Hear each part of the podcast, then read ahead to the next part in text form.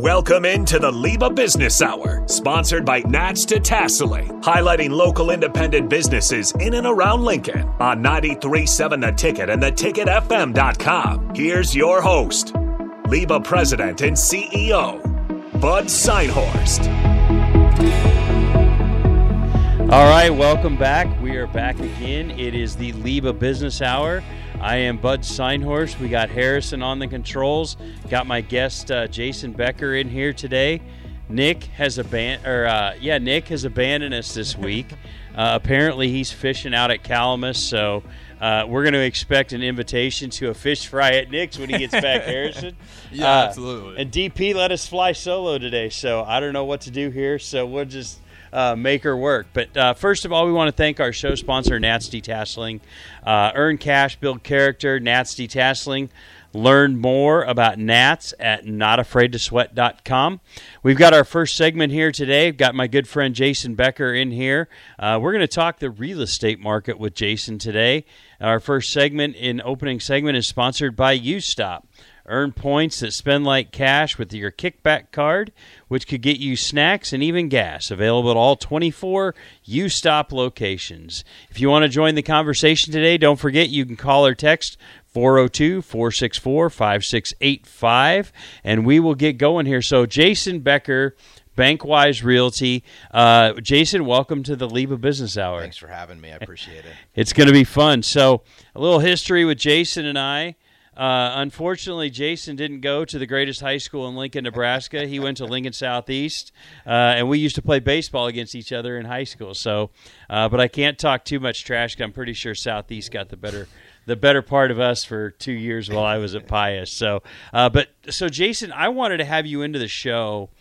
Um, first of all, you're you're involved in both commercial and residential real estate. Uh, you're a commercial property owner uh, where you rent office space. Uh, leave the LIBA office we rent from uh, Jayson, but also the the residential market. So I kind of want to talk about those markets today. So. First of all, let's just talk about the commercial market and rental property. So, office space, how is that going? I mean, I know during the pandemic it was kind of up, kind of down. How are, how what are you seeing in the commercial rent, rental market? So I I pretty much um, I pretty much focus my business on the residential market, but I do dabble a little bit into some commercial stuff, and um, and I I you know personally have uh, some commercial buildings that I own and property manage myself. Um, I was just actually having lunch this week with a, a colleague of mine, good friend Tom Gifford with Speedway, and I was picking his brain a little bit about where the where the market is right now and and kind of what his thoughts were and what his feelings were. And um, there's some concerns about downtown uh, with some empty office space down there. And um, you know and I, I think that that's kind of a nationwide deal. Um, I listened to uh, Kevin O'Leary on Shark Tank and he's got a incredible mind for for uh, for business and for real estate. And and you know uh, people are going to just have to um, use their imagination and and probably convert a lot of office space into uh, condominiums and cold uh, climate controlled storage and, and and stuff like that. So um, I still think you know in the commercial space. I mean I'm um, I'm kind of you know always out there looking for myself too uh, to expand my portfolio a little bit, but um, I haven't really seen anything yet that I would uh, uh, quite maybe call a, a good deal yet. Um, but uh, so that So, are you seeing? You know, you talked about in the downtown area, uh, you're seeing a lot more of the what I'll call empty available space. Right. When you get outside of downtown, is it is it feeling like it's a little bit more occupied? yeah, or yeah, Is it, yeah. All of my, uh, you know, you referenced the building that we have over uh, at 37th and Calvert Street, and uh, I've got that building is is uh, what 99% full. I've got one space available over there, and then I have uh, another building uh, over on 33rd and and Pioneers uh, on the northeast corner. Um, I've knock on wood, I've never had an available space over there. So Awesome. those those little strip malls and stuff like that. Um, and I think also too, uh, and I've I've I've learned this over the past I would say you know five to ten years. Um, having those buildings and those spaces where you can offer smaller spaces um, for you know gross rents and, and lower rents and stuff like that. You know, for the folks that are you know just business owners where it's just them and maybe one other person, um, small. Um, I think over in our place, there's a couple. Of, I think there's three just on our floor that are just them. Right, like they're right. just their own. Yeah, I've got you know that that so- building is eighteen thousand square feet, and I've got twenty one different businesses and eighteen thousand square feet. Wow. So- yeah. So that I mean that just that kind of proves that point. Yep, so right. let's shift to, to the residential market here Yeah. for a minute. I, er, or, yeah, talk about that a little bit more because that's the one that's been kind of fascinating to me because I go back and even think pre-COVID. Right. You know, the six months before COVID, we started to see like there was this this there wasn't this available uh available s- housing um and all of a sudden like I had a friend that was trying to buy a house during that time and people were making like crazy offers Right. above asking Right. and then we hit COVID, and everybody thought, well, this is going to, you know, the brakes are going to go and it's going to happen. But it didn't. Right. And even today, I think the inventory of available housing is just really low. Right. And so, you know, these the markets are just the the pricing is just unbelievable Yeah. when I look at available housing. It- Talk it- about it- that a little and bit. It's fascinating to me how um, knowledgeable and savvy uh, the general public is in, in regards to residential real estate. So you, you know, you just mentioned that the inventory. Uh, you know, that's one of the things that is still uh, keeping the market in Lincoln relatively strong is the low amount of inventory that there is. Um, there, there are still um, there are still a lot of buyers in the in the first time home buyer range that are um, you know if you if you had a house right now bud that was you know in good shape and it was 250 275,000 and you put that house on the market you could expect probably multiple offers on those and with escalations way above that yeah. and I uh, uh, and I would say that probably the uh, the market that's five hundred thousand and up is is probably a little bit softer. Uh, there's a lot more available out there in that price range. I've um, never in my life have I seen more million dollar houses in Lincoln for sale or that have gone pending or sold in the past year. It's, I remember when the first million dollar house was being built. Right, I in remember- Lincoln, yeah. up there, kind of in the Ridge area. Yeah, and it was it was funny because there was like a parade of people driving through that neighborhood Yeah. all the time. Dale Jensen's building old yeah, it house, was right? Dale Yeah. Jensen's house, Yeah. and so you know, I mean, that was like, wow, a house for a million dollars in Lincoln, Nebraska, and now here we are. It's like, about five years ago, I sold a million dollar house in the Ridge, and I remember trying to figure out what the what the right price for the home should be. And I was uh, looking at comps for the for the previous year, and I think there were two homes that had sold in Lincoln, Lancaster County, uh, that were over a million dollars. And now it's like, well, I, I said to a friend of mine the other day, um, we just have to get used to that.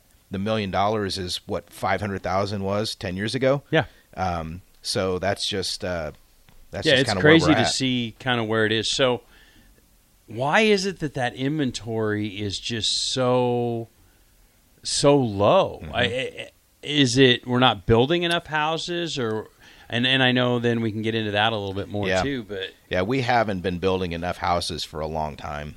Um, I would, so it's not just the last No. three years, the COVID era or whatever. we haven't been building enough houses, probably going back into the days of when impact fees first got adopted into, Which into was the cities. Ninety five. 95. Yeah. okay.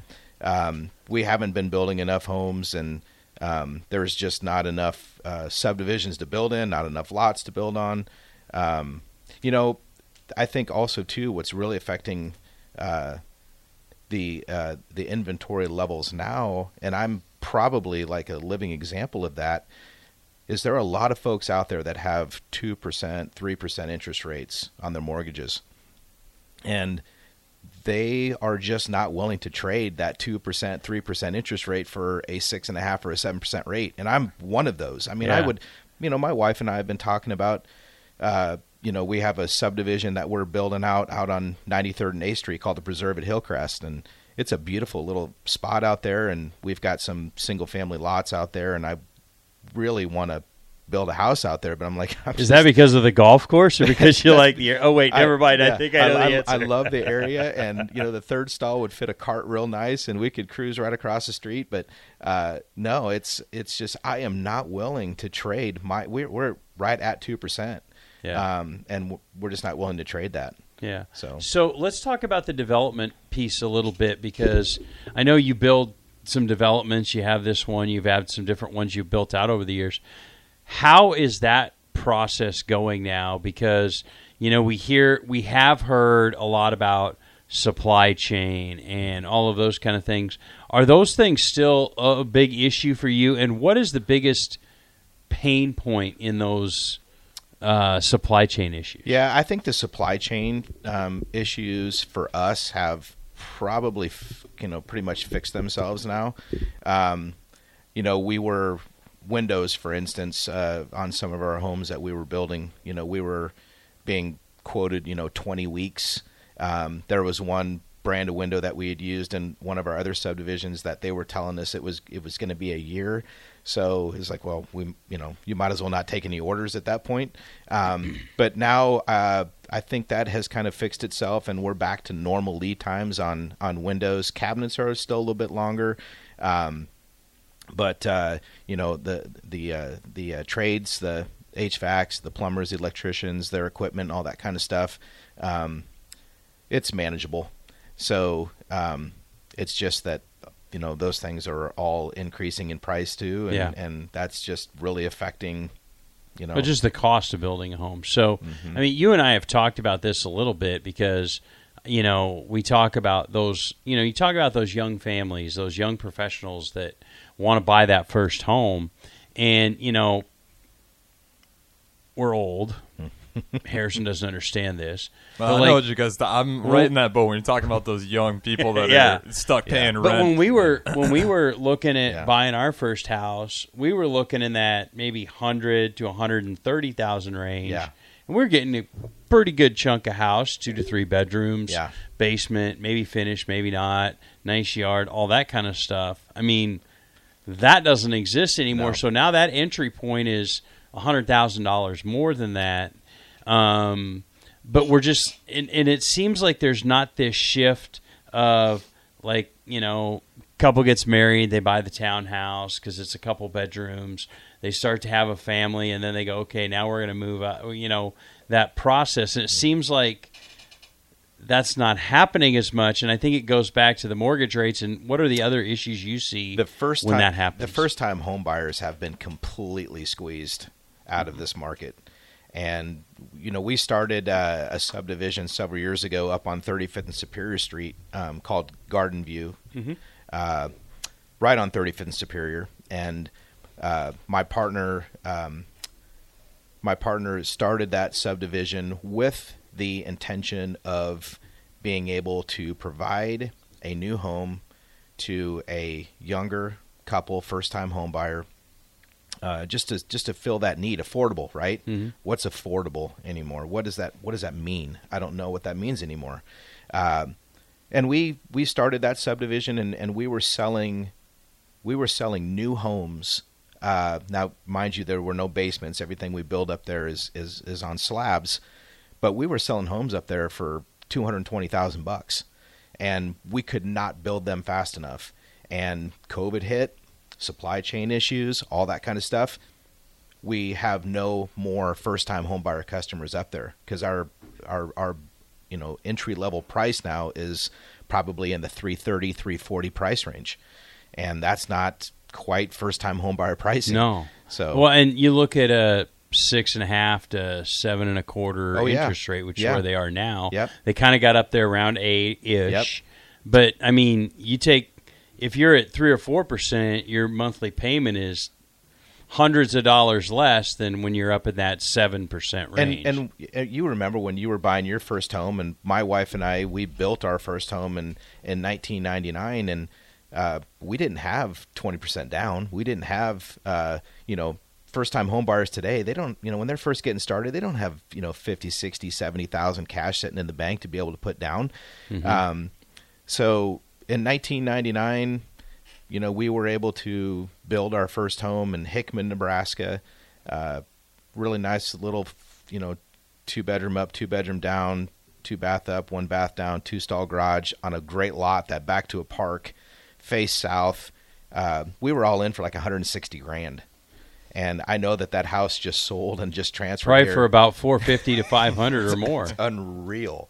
Yeah. So it's Yeah. pretty amazing. So, um, what are some tips that you have for someone that wants to buy a new home? Whether it's I'm in my current house and I want to upgrade, or uh, you know, we got a young man here that's thinking about his first house. Right. What what are kind of some of the the tips that you have for people when they're looking for a house? You know, the very first thing that you need to do as a as a as a buyer, first time or or you know maybe not even a first time, is is you really need to find a good lender. And um, I myself feel that I've got a couple that I work with that uh, that have been in the business for a really long time um, that can not only like uh, offer you a lot of different options as far as how to you know to finance a home, um, but they can offer you you know some um, some people could have you know credit issues or some people could have you know whatever it is. A good lender can help with that as well. Besides just getting them qualified to purchase just getting a you prepared on just that side. that's Good. where you have to start and that's probably the best tip that i could give anybody that's just getting started is go find a good lender Excellent. So I find Harrison, go find you a good lender. If you need any ideas, I got a few bankers I know that uh, from LIBA. We've got quite a few of them. Um, okay, so I find myself a good lender. Like, what's kind of your next thought for them? Obviously, you need to find somebody to work with. You know, Yeah. areas of town. Yep. And and and I would say I would tell people too, and it was tough, you know, during COVID when, um, you know, a house would go on the market and you literally had like 20 minutes to to get the paperwork filled out, or you were going to miss out. But you just in today's in today's real estate market that we're in in Lincoln, I think that there is time now uh, to be a little bit more um, cautious and to be a little bit more careful and to be a little bit more patient and not just jump on you know maybe the first house that you go out and look at. Because I do think that there are going to be some some deals out there um, coming down the pike. Um, so be patient you know don't uh, uh, I I kind of pride myself as a as an agent that works with buyers that um, you know I'm looking at that more um, as an investment for them, as just nec- maybe not necessarily just their home, but as an investment. I don't want my buyers to feel pressure. Yeah. You know, to to feel like that. You know, we just have to get the paperwork done and and and get this thing you know wrapped up. I want them to, uh, I want them to feel comfortable in their investment. Excellent. Um, so, this is probably the most important thing you're going to talk about while we're here, Jay. How do people get in touch with you? Give them your website, whatever it might be. I know you have your pretty little face on a billboard over at 48th and Pioneers. Uh, I, I, I kind of chuckle every time I see you on a billboard. So, how can they get a hold of you if they have questions or they're in the market or they want to? That's uh, yeah. I'm I'm uh, I'm old school. Okay, just like uh, You can just drop school. school. Uh, you're old. Old and school. yeah. Harrison's laughing at both of us Yeah. back there. I, I I prefer that people always just call me on my uh, on my phone and, and my number is uh, 402-610-1013 and uh, call or text and um, that's you know I I have a website and uh, uh, it's uh, it, it's built into the Bankwise site, and then I also have another website as well for, for myself personally. Realtor RealtorLincoln.com um, is my uh, is my website, but I really do prefer that people always just call me. I just like to talk to people. Yeah. Um, you know, texting obviously is the way of the world now, and and I do that out of necessity, but uh, not out of preference. so uh, yeah, I pr- I'd prefer just to talk to people. Excellent. So, uh, one quick thing before we wrap up, before we go to break, uh, Jayson, you got a shout out on the text line. Nicole says, Hi, Jayson. So, Nicole, first of all, thank you for listening. Uh, we hope you'll stick around for the rest of the show. But uh, Nicole says hi to Jayson. Uh, we are going to be, uh, we appreciate you coming in. Again, check him out, Jayson Becker at Bankwise Realty. Uh, he answer your questions if you're looking for a home, sell your home, looking to buy a home. He'll help you give as many tips as possible. Uh, we will be back after the break. Uh, we are on 93.7 The Ticket.